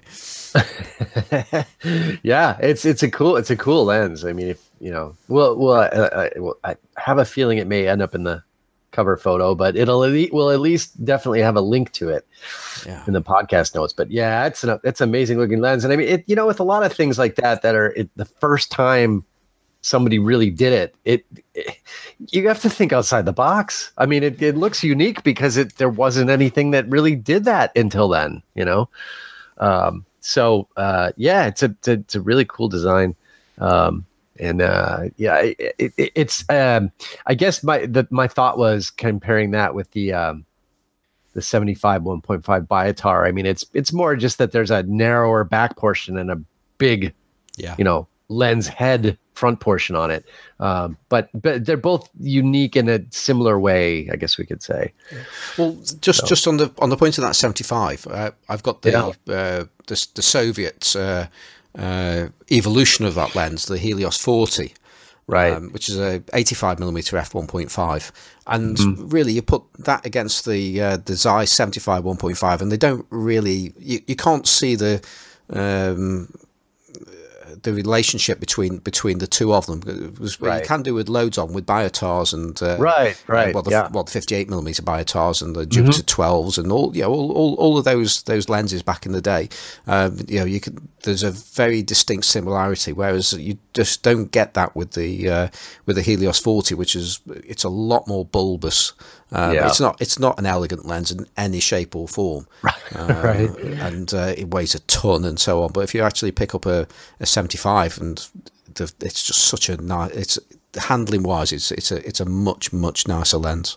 Yeah, it's the the design is really thoughtful, um, and it just it looks nice. And you know, I I actually test shot the one we had at at Central Camera, um, and I had it on my uh, um, my Topcon, which is a, a big camera, and the the two together just felt fantastic. I mean, it's like a big camera with a big lens on it, but the way it all balanced was just phenomenal, you know. So it's yeah. So I mean, that's what I mean. It, sometimes a design Uh, it, well, it, it it could have been a really awkward design. They they sort of made it elegant, which I that's what I find really interesting about, you know, let's call them sexy lenses. Well, um, I was just going to say, you just mentioned the Topcon there. I mean, you're talking about the R- RE Super, is that right? Yeah, yeah, yeah. yeah. I mean, I that, I had a similar experience because I, I, saw one of those as well. Again, it was available at the right price, an RE Super, and it had the 58 uh, 1.4 with it, which is oh, yeah. uh, a bit of a legendary lens. And uh, and I, I think we've mentioned it before. I'm, I'm, I'm not a huge fan of that lens anymore. I don't think it's yeah. it's deserving of the reputation that it has and the the camera to use, I, I, I really really disliked that Topcon. I mean, it's it's a combination. Looking at the two of them, it's just stunning, beautiful, beautiful yeah. uh, pieces right. of, of uh, you know kit.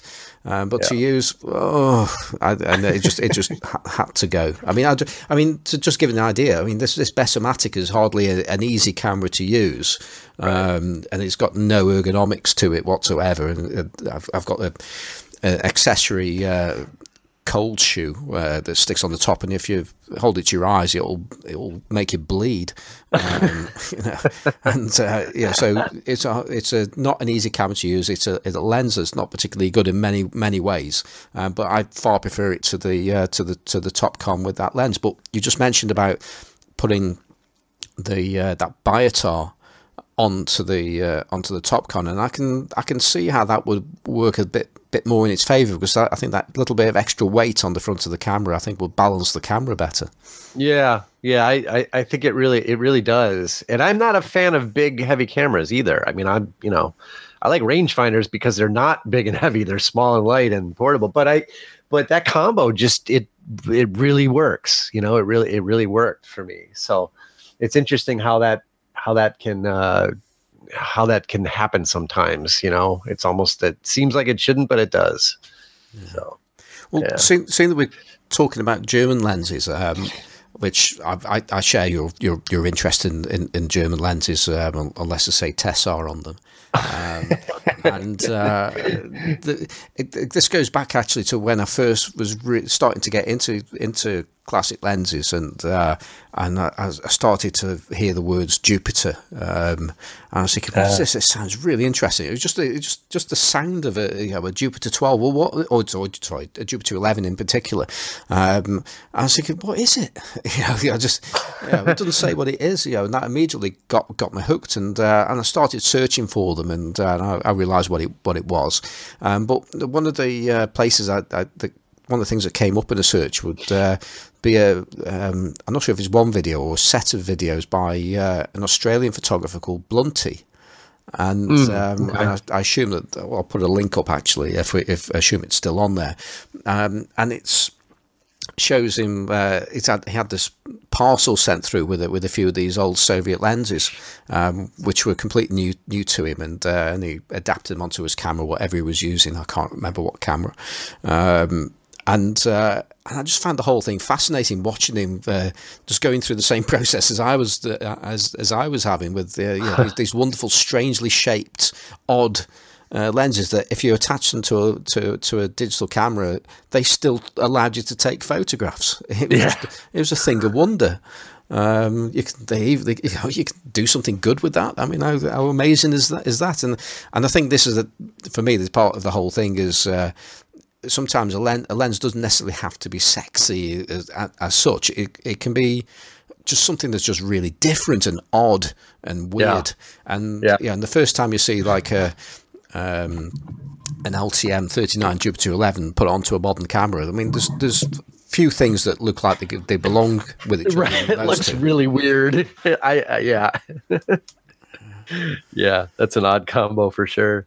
It, it, yeah, that, that, that lens would not be for looks wise would not be on my sexy lens list. I, I have one, and it actually yeah it makes very nice images, but it wouldn't be on my sexy lens list for well, which for looks anyway. Which which do you have? Which which uh, mount? Because uh, you got two two uh, look, look differently.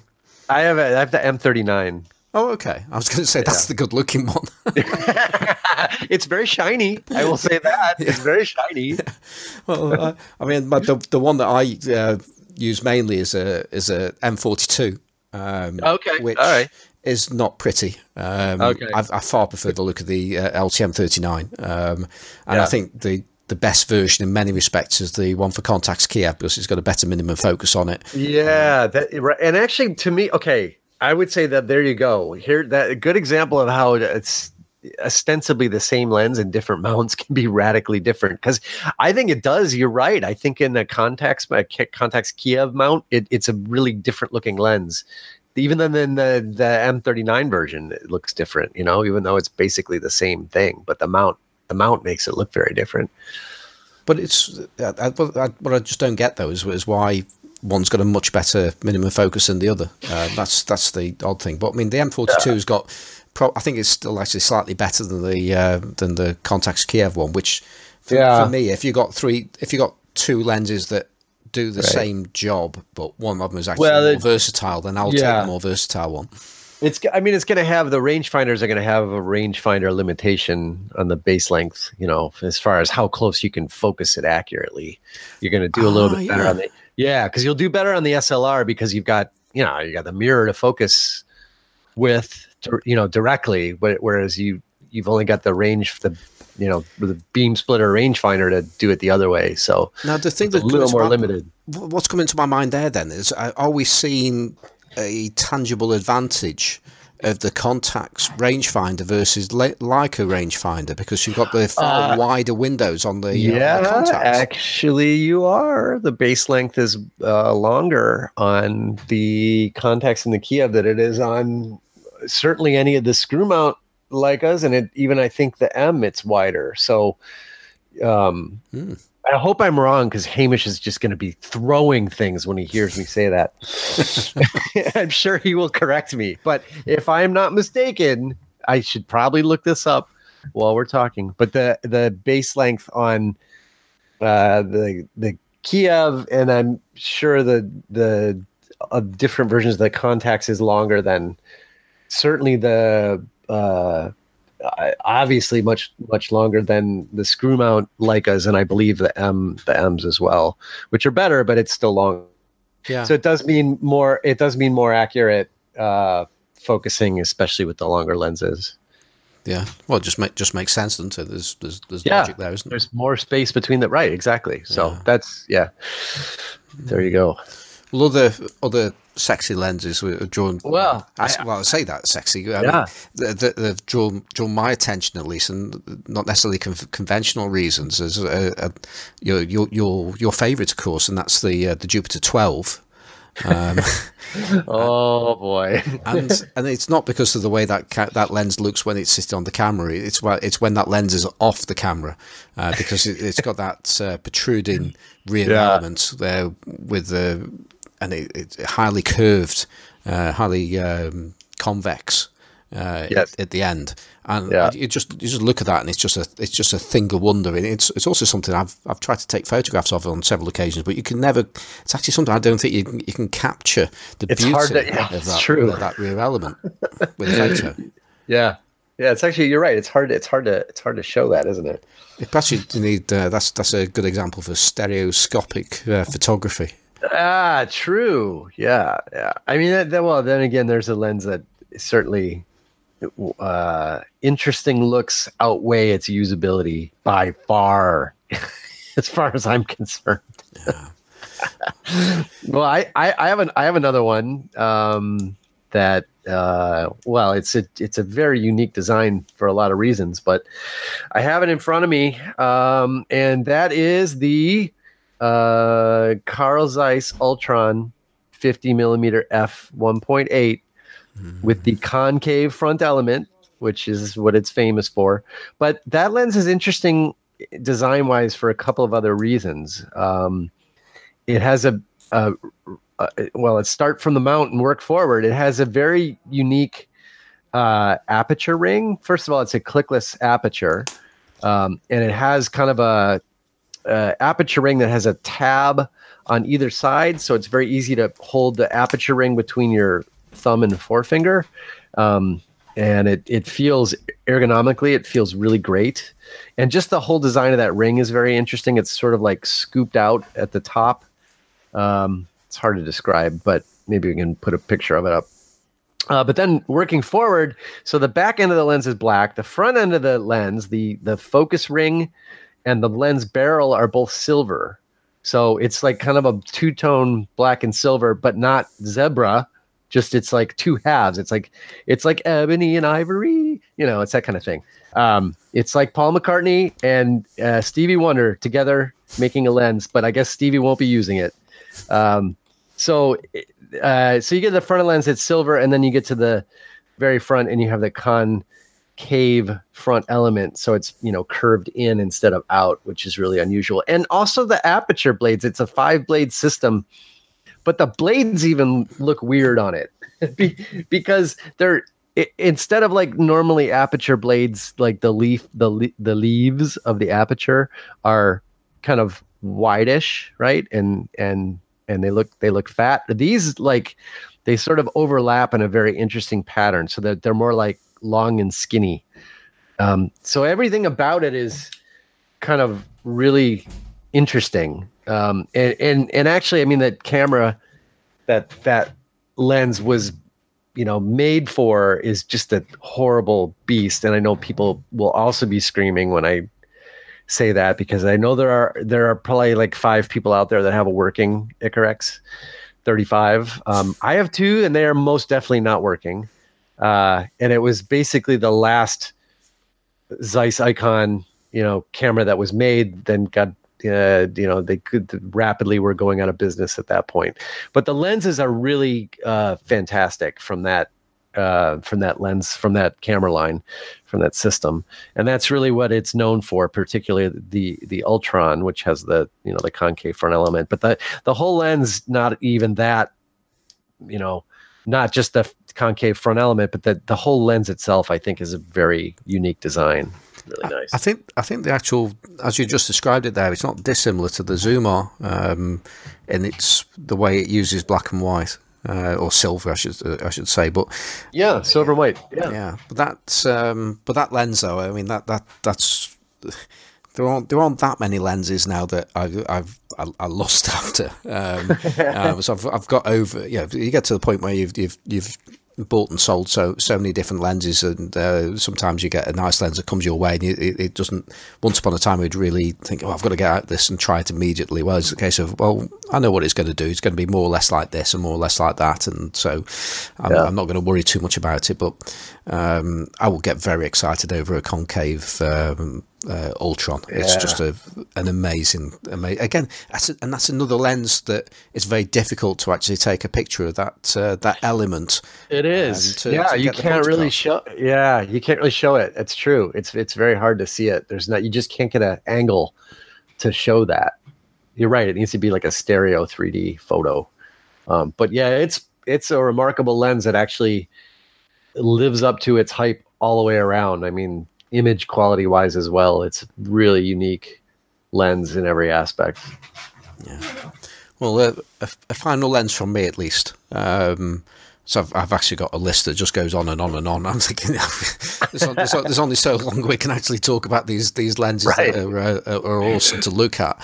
Um, and actually, I'm, I'm, going to slip another quick thing in there because uh, Jonas um, said how he likes the look of uh, some of the, like the, the Rokkor 58 1.4. And uh, I mean, uh, I'm going to plug my uh, site, uh, simonforsterphotographic.co.uk, because I have three old uh, lenses on at the moment. Um, a 200 yeah. F, a 200 F, is it F4? No, 3.5, um, a 55 1.7, and a 35 2.8. All of that era um, where you've got the, the black scalloped uh, focus ring, but you've got a um, an aluminium, I'm guessing, uh, aperture ring, uh, just to, and it, they just look great. Um, they yeah. just it, they just set that set that it's that look about them. They, they just set the lenses off. Uh, I mean, I'm, I'm, I'm, as people know, I'm not a big Rokkor fan. Um, but uh, yeah, I can't I can't knock the look of these. They, they, they look absolutely beautiful. So uh, yeah, so there we go. Um, but uh, I'm not yeah. even going to try to say aluminium. I just can't do it. I can do zebra, but you it's a bridge too far for my for my Chicago tongue.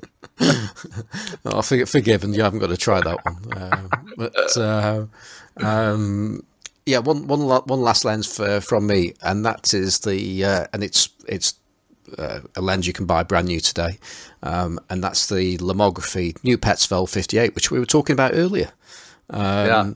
And uh, I've got the, the that's available in, in black or in polished brass, and uh, I, I bought mine as a ex demo at the photography show a couple of years ago. Um, so again, I got that. It's a it's a it's a good price. Um, but I, I went. I could have had the the black or the or the the polished brass, and I went for the, the polished brass because it just looked amazing. But since then, I think I regretted that. Now I think I, it's it's just it's just so over the top, and and it is so over the top. Yeah, and and it, it's a it's a lens that it's it's it's probably my favourite lens for shooting streets, um, well, urban photography, I should say, urban photography at night. I was uh, just gonna say, I, I, I, I, that lens just rubs me the wrong way. But your shots with it, your night shots, are really cool. Yeah, because well, they just add something to the. They just make the when I mean when you do sh- shooting at night, things are different. Even though it's even if it's a familiar area, um, the same the same view at night yeah. when everything's still and, and, there's not much going on is just is just different. And then you you throw the the look that that lens will actually give. It just yeah. it makes things look a little bit surreal. Um, yeah, and it, I think it really works at its best in those circumstances. But when you're walking yeah. around with, I mean, one thing is, you know, you're walking around cities at night is not necessarily the the uh, the most comfortable thing to be doing, shall we say?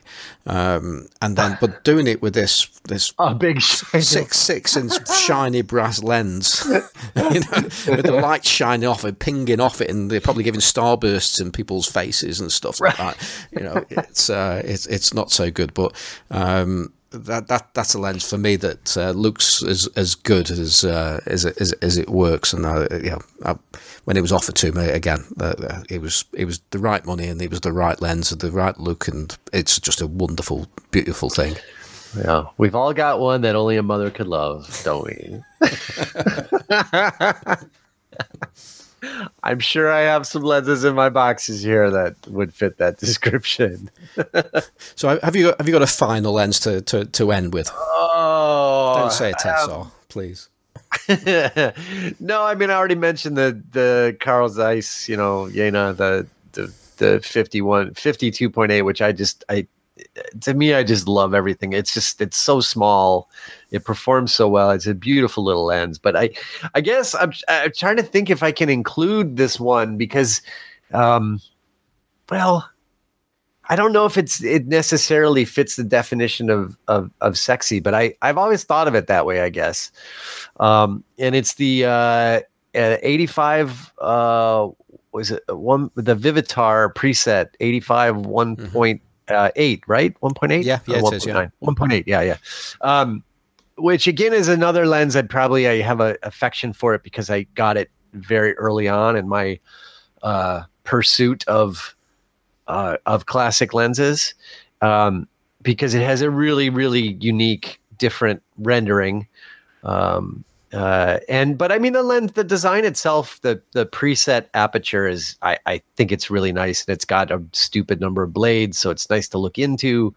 Uh, the coatings look nice on it, so it's just to me it's it and it handles really nicely. Um, it's heavy, heavy, uh, but I always like all all of those aspects about that lens. So that would I guess would be my last uh, one to include um, just because it's it's just so unique in in so many ways. See that? I mean, that's certainly going into the realms of beauty in the eye of the beholder now, isn't it? Yeah, which, which I, I, would goes agree. for a lot yeah. of those things, really.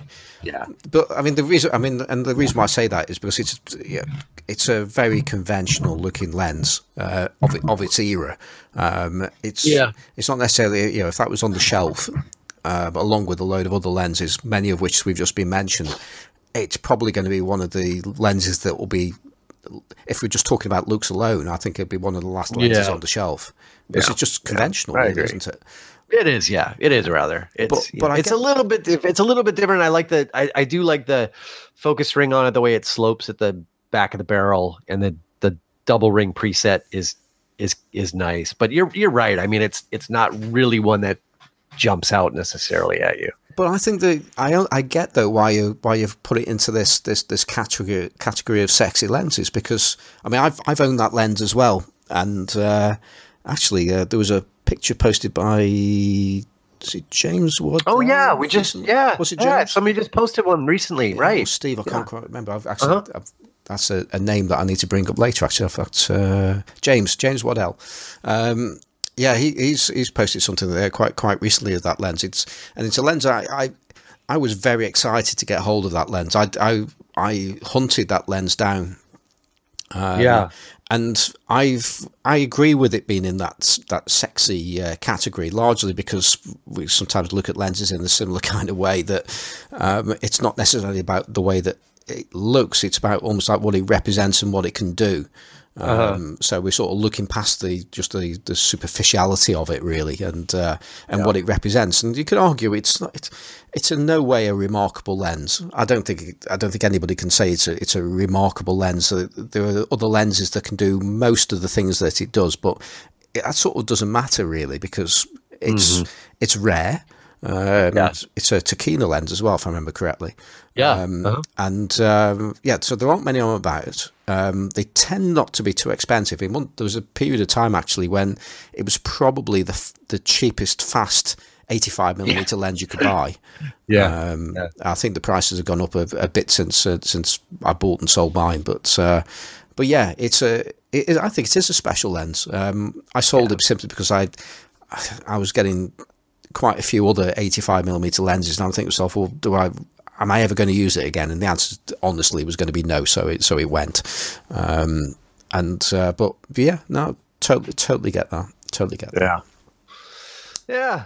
Yeah, yeah, it's a, it's a good one. It's it's got I got a soft spot for it for sure. It's you know I, I just I really I really enjoy it. I, I mean I do think rendering wise too it the the bokeh is something very unique with that lens because it's just it's super super soft and buttery, um, wide open. So it's anyway it's a it's kind of it's kind of it's got it's got a bit of bit of fame around it right Yeah. there. No, All right, I'm yeah, yeah. Right. Um, I Well. think it's probably time. We've, I think we've done reasonably well to talk to each other for that long. Well, I, I, I, I'm trying to think if there's another episode where we've jammed this many different things in yeah. for people to go and gear acquisition monkey themselves, pulled, you know, blue in the face on. So Yeah. uh, hopefully we did. Yeah. No, absolutely. I've, I think I, I gave up writing all the different lenses and things that we've actually been talking about. Um, lots of lenses. Uh, Lots of lenses, lots of Yeah. cameras. yeah. It's all good. Okay. Well, uh, before we uh, say goodbye, I want to um, just thank uh, a few people. Now, I mentioned on the last last week's podcast that we now have a coffee page. That's ko-fi uh, for www ko-fi.com, coffee.com, um, where uh, we uh, give people the opportunity to um, donate to, to the podcast and uh, help with the upkeep of it and uh, and hosting costs. But Yeah, yeah. Actually, well, Carl isn't isn't Carl. Um, we've sent him on a little uh a trip. I believe is he still up in New Hampshire? Um, at the casino, uh, uh, at the strip club, uh, making it rain. I think that's what he was doing with his coffee money, right? yeah, well, that that, Yeah. that makes sense. Yeah. You know, so uh, you know, a bit of R and R. You know, it should make. Oh, I, I I went to New Hampshire and and I went to the strip club and oh, the coffee money was just great. so, so I can't wait. I was gonna just do my shout out right now. I so one of the people I uh, talked to this week at the at Central Cameras, George Munns, and he he's he kind of comes and goes. I I I I don't know him as well as uh, as Charles does, but I know he works in the film industry. So he works on you know films and sets and stuff. And when he's around, he's like around all the time and he'd come in and buying film, buying cameras. And he, he said, he said, yeah. And I didn't know he listened to the podcast. And and so we were talking about the podcast. And he said, yeah, um, Carl's voice, he sounds like he's do it's like Donald Sutherland in Dark City. so there you go. I, I cannot get that reference out of my head now. It's, it's funny. I've, I've been watching uh, recently. There's been a, a mini series called Trust. Okay. Uh, and that's got Donald Sutherland in it with and doing uh, playing the part of um, uh, Paul Getty, was it John Paul Getty? I can't. remember. Oh, Yeah. okay. And that's that's been absolutely fantastic. And now I'm I'm now I'm now hearing Carl. oh, there. You go. But uh, just a, a quick one, just the last thing on on the Ko-fi thing. Uh, I just want to mention uh, that we have had some uh, donations since last week, and uh, so I wish to thank in particular uh, Cheyenne Morrison. Thank you very very much. Um, that's uh, nice of you to donate there, and. Um, and actually, that that will probably go some way to uh, appeasing um, the impression that you did of uh, of a, which I, I yeah, I thought I thought was um, uh, uh, Johnny had actually done it, but um, yeah, I've been having a, uh Twitter chat with uh, Graham uh, with the uh, Sunny Sixteen podcast, and uh, um, yeah, he was uh, he fell off his chair listening to um, Cheyenne doing a uh, an impression. Wasn't me, of Jeremy. Wasn't me, Jeremy. yeah, I, I blamed you, Johnny, but I've realised now it was actually Cheyenne. Yeah, it Um, was so, It was, it, was, it was it was Cayenne. yeah, yeah, Cayenne, yeah. Um, so yeah, so um, so thank thank you, uh, Cayenne. Um, uh, also, uh, thank you, Anon and BWF. Um, really appreciate that. Um, along with uh, just we've just mentioned completely coincidence there about the uh, the eighty five one point eight, but James Waddell has uh, contributed to us, so thank you, James, and uh, and Bob. Um, Thanks, Bob. yeah, so uh, Bob Matter. So uh, thank you, thank you for that. I really appreciate that. Thank you. So, um, Johnny, have you uh, let's let's let's bring things to an end. Uh, so, how Sure. how can people uh, keep up with you and follow you in places? Uh, best place is Instagram. I'm on there posting pretty much every day. Um, I'm at Sisson Photography on Instagram. Uh, you'll find me in the Classic Lenses uh, Facebook group on Facebook, uh, and you'll find me most days at uh, Central Camera Company in Chicago uh, selling cameras. So stop in and say hello there. Ooh, uh, Um, I think it'd be a good idea to mention something about Instagram as well, won't it? Oh yeah. Yes, we should. We should. I'm going to see if I can do this without totally screwing it up. Um cuz I actually have the note written down somewhere. Uh yeah. oh man. Trying to find my notes now.